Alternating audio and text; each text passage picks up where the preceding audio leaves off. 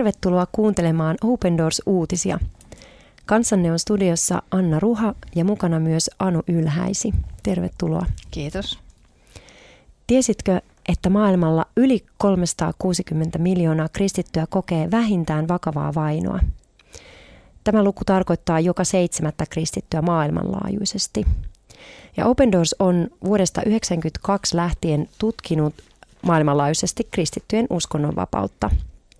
Ja itsenäinen World Watch-tutkimusyksikkö julkaisee joka vuonna, joka vuosi World Watch List-raportin, johon on listattu 50 maata, joissa on vaarallisinta tunnustaa Jeesus Kristus Herraksi ja seurata häntä.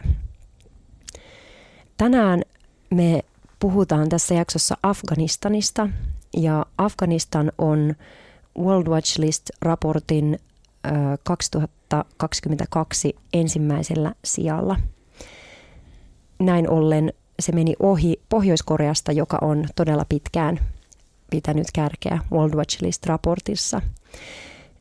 Tämä ei johdu siitä, että Pohjois-Koreassa vaino olisi vähentynyt, vaan siitä, että Afganistanissa se lisääntyi niin nopeasti ja rajusti sen jälkeen, tai sen yhteydessä, kun Taleban nousi valtaan viime elokuussa ja myöskin sen jälkeen.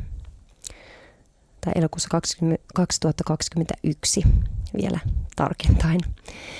Oikea vuosi. Ja tänään me kuulemme siis uutisia Afganistanista, kokemuksia, kertomuksia sieltä. Sen jälkeen kun elokuussa 2021 tosiaan Talebanin joukot vyöryi Afganistanin pääkaupunkiin Kabuliin ja sai koko maan hallintaansa, kymmenet tuhannet ihmiset ovat sen jälkeen paineet Afganistanista. Osa kristityistä on kuitenkin jäänyt maahan ollakseen Kristuksen valona lähimmäisilleen, jopa niille, jotka uhkaavat heidän henkeään. Ja tänään Anu lukee meille Hanan terveisiä, joka on alueella oleva Open Doorsin kumppani, sekä terveisiä afgaanipakolaiselta. Ole hyvä, Anu. Open Doorsin raportin mukaan kristityt olivat heti Talebanin valtaantulon jälkeen vakavassa vaarassa.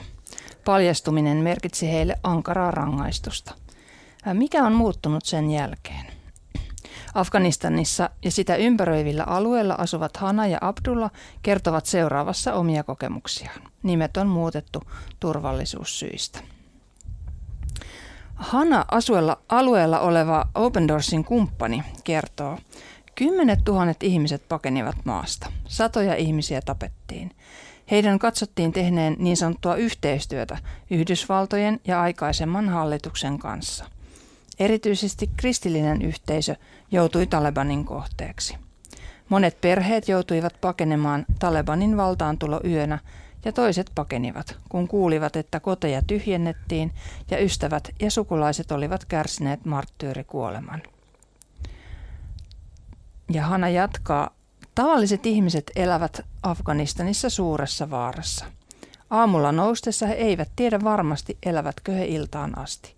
Ja kun he menevät nukkumaan, ei ole varmuutta, ovatko he aamulla elossa. Siellä tapahtuu paljon kauheuksia, joista kuulemme ystäviltä ja sukulaisilta. Talebanin sotilaiden kerto, kerrotaan usein menevän ulos illalla. He murtautuvat taloihin ja voivat tappaa mistä syystä tahansa. Tiedotusvälineissä kerrotaan paljon Afganin, afganistanilaisia uhkaavasta taloudellisesta katastrofista, mutta miten kriisi vaikuttaa kristittyihin? Hanna kertoo, Jeesuksen seuraajien keskuudessa on paljon pelkoa. Monien on täytynyt siirtyä maan muihin osiin. Pankkijärjestelmä on romahtanut ja inflaatio on korkeampi kuin koskaan. Monet eivät ole uskaltaneet palata työhön ja naisille se ei ole ollut mahdollista lainkaan. Perheiden tulot ovat pienentyneet. Kristittyjen on täytynyt jakaa toistensa kanssa se vähän, mitä heillä on. Ja Abdullah jatkaa. Hiljattain eräs Facebook-ystäväni kuvasi salaa puhelimellaan, mitä oli tapahtumassa. Talebanin sotilaat tulivat, hakkasivat hänet pahasti ja rikkoivat hänen puhelimensa. Mitä kristillinen kirkko merkitsee kristityille Afganistanissa? Millaisia kristityt ovat tässä tilanteessa? Hanna vastaa, Kristityt näyttävät samanlaisilta kuin televisiossa näkyvät ihmiset. He pitävät kuitenkin velvoitteenaan olla Kristuksen valo hyvin pimeässä maailmassa ja jopa kuolla uskonsa takia.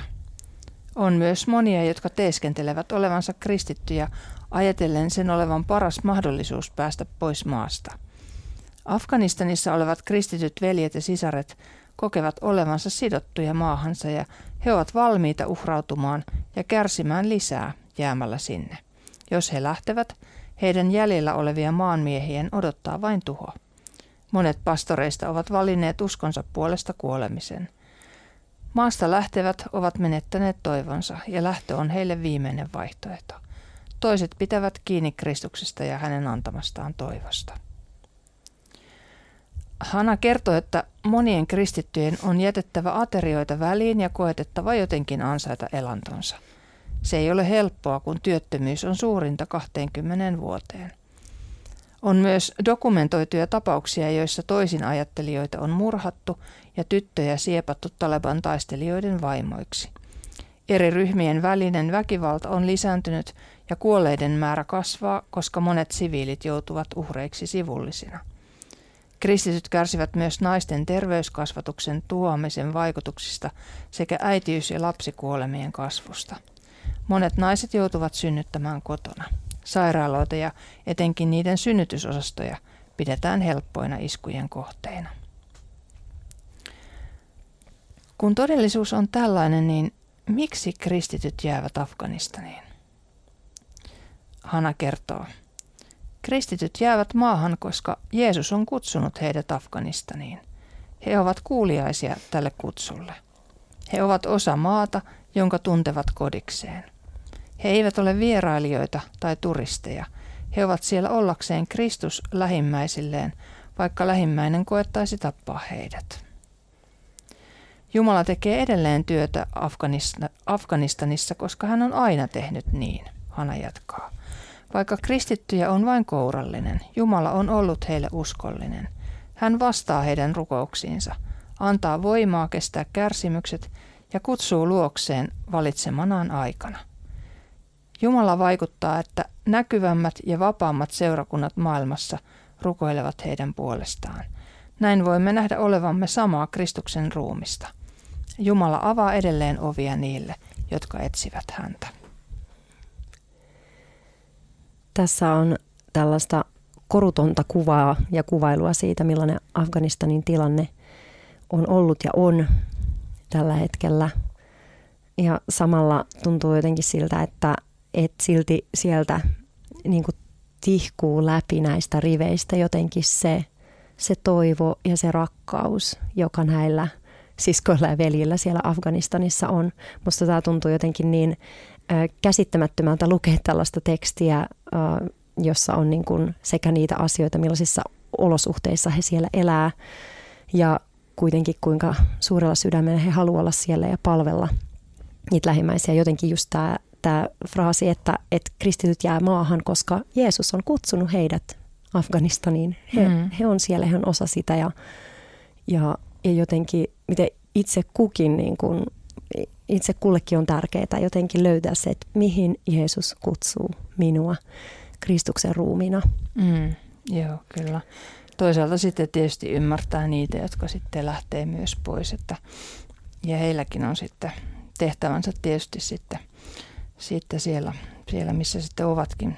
Mutta pakolaisena ei kukaan tietysti halua ehdoin tahdoin olla, että kyllä kaikki useimmiten kaipaavat sinne kotimaahansa sitten takaisin. Että, että tietysti toivoo, että siellä ja rukoilee, että siellä tilanne tulisi sellaiseksi, että siellä pystyisi kristittykin elämään Afganistanissa. Kyllä, kyllä.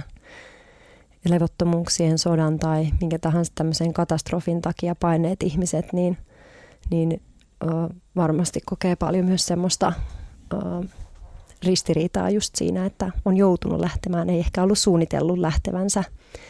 Ja, ja niin kuin hankalahan tämä tilanne on tietysti kaikille, ei pelkästään kristityille, jotka nyt on jollakin tavalla tietysti Talebanin suurennuslasin alla, alla mutta, mutta tässä oli niin kuin kuvattu ylipäätään sitä tilannetta siellä maassa ja myös tätä, että eri ryhmien välinen väkivalta on myös lisääntynyt siellä ja Afganistan, joka koostuu niin yhteiskuntana just heimoyhteisöistä, niin, niin varmasti sitten yhteisöjen väliset ristiriidat, konfliktit voi myös kasvaa tämmöisessä tilanteessa. Mm. Joo, se on aina tuommoinen hyvin sekava ja sitten epäoikeudenmukainen hallinto kyllä luo sitä sellaista konfliktia sitten vähän joka, joka tasolle. Mutta on jotenkin hieno nähdä tässä lopussa myös tämä, miten, miten niin kun, mikä toivo on siinä, että heidän puolestaan rukoillaan maailmalla ja että he just saavat kokea olevansa sitten Kristuksen ruumista. Ja jotenkin tämä ihan, mitä tässä lopussa Hanna sanoi, että Jumala avaa edelleen ovia niille, jotka etsivät häntä. Että Jumala ei ole sitä työtänsä lopettanut siellä. Kyllä, juuri mm. näin. Jumala ei ole lähtenyt mm. sieltä maasta. Mm. Ja, perhe, ja, ja myös jotenkin, miten se voi lisätä sitä yhteyttä, että perheiden tulot, jotka on pienentyneet, niin, niin Hanna kuvasi, että kristittyjen on täytynyt jakaa tai he ovat saaneet jakaa toistensa kanssa se vähän, mitä heillä on. Ja se on ihanaa, että me saadaan tässäkin ohjelmassa niin kuin rukouksin liittyä meidän perheen kanssa tähän tilanteeseen ja rukoillaan niiden aiheiden puolesta, joista Hana on, on erityisesti maininnut ja sieltä Afganistanin kristityt pyytäneet. Kiitos rakas Jeesus siitä, että, että sä olet äh, rakkaus ja sä rakastat Afganistania ja sen kansaa.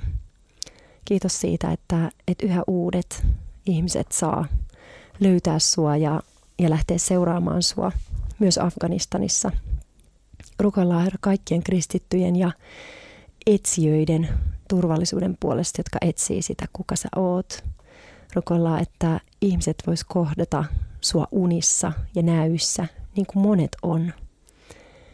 Ja rukoillaan myös niiden tiimien puolesta, Open Doorsin tiimien puolesta, kun he kulkee siellä, siellä kentillä. Ja rukoillaan myös koulutuksen ja terveydenhoidon järjestymistä. Rukoillaan rauhaa sinne maahan. Rukoillaan ruoan ja hätäavun. Lisäksi myös sitä, että et, et mitä seurakunnat tarvitsee. Rukoillaan sitä, että sä annat uh, sun seurakunnalle siellä jotenkin semmoista vahvistusta ja näkyjä ja, ja just sitä ihanaa yhteyttä, mitä he on saanut kokea tässä vaikeassa tilanteessa. Jeesuksen nimessä, amen. Jos sinulle ei vielä tule Open Doorsin ilmaista lehteä, sen voit tilata osoitteesta opendoors.fi kautta liity. Kiitos kun olit kanssamme tänään ja jos Jumala suo, kuulemme ensi viikolla jälleen.